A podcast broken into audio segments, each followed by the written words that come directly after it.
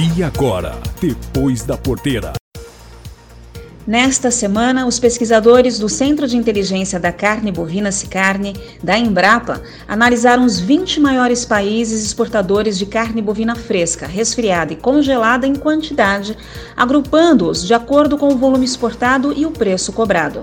Foram feitas duas divisões, uma no preço de 5 dólares por quilo e outra na quantidade, de 850 mil TEC, tonelada equivalente carcaça, o que os separou em quatro grandes grupos. Primeiro, preço baixo e quantidade alta. Segundo, preço e quantidade altos. Terceiro, preço alto e quantidade baixa. E quarto, preço e quantidade baixos. Pode-se dizer que o melhor quadrante é o de maiores preço e quantidade, no qual estão Estados Unidos, com 7,17 dólares e Austrália com 5,76 dólares. Mas uma ressalta, ressalva, ou melhor, deve ser feita. O maior preço precisa vir acompanhado de eficiência produtiva. Caso contrário, as margens ficam reduzidas pelos altos custos de produção.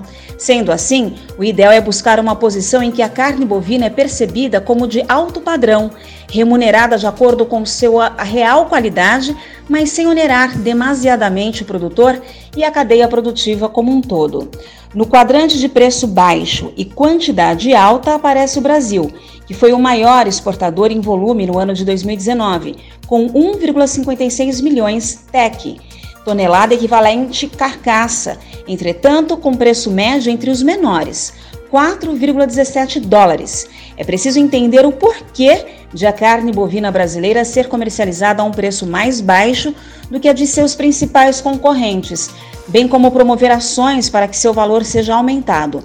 Essas ações devem considerar o composto mercadológico preço, produto, promoção e distribuição da carne bovina brasileira, bem como os aspectos de produção para que haja aumento da produtividade e da qualidade de acordo com as exigências dos mercados que pagam mais por um produto considerado de maior valor.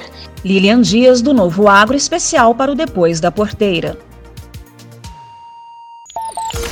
Esse foi o Depois da Porteira, o agronegócio em destaque.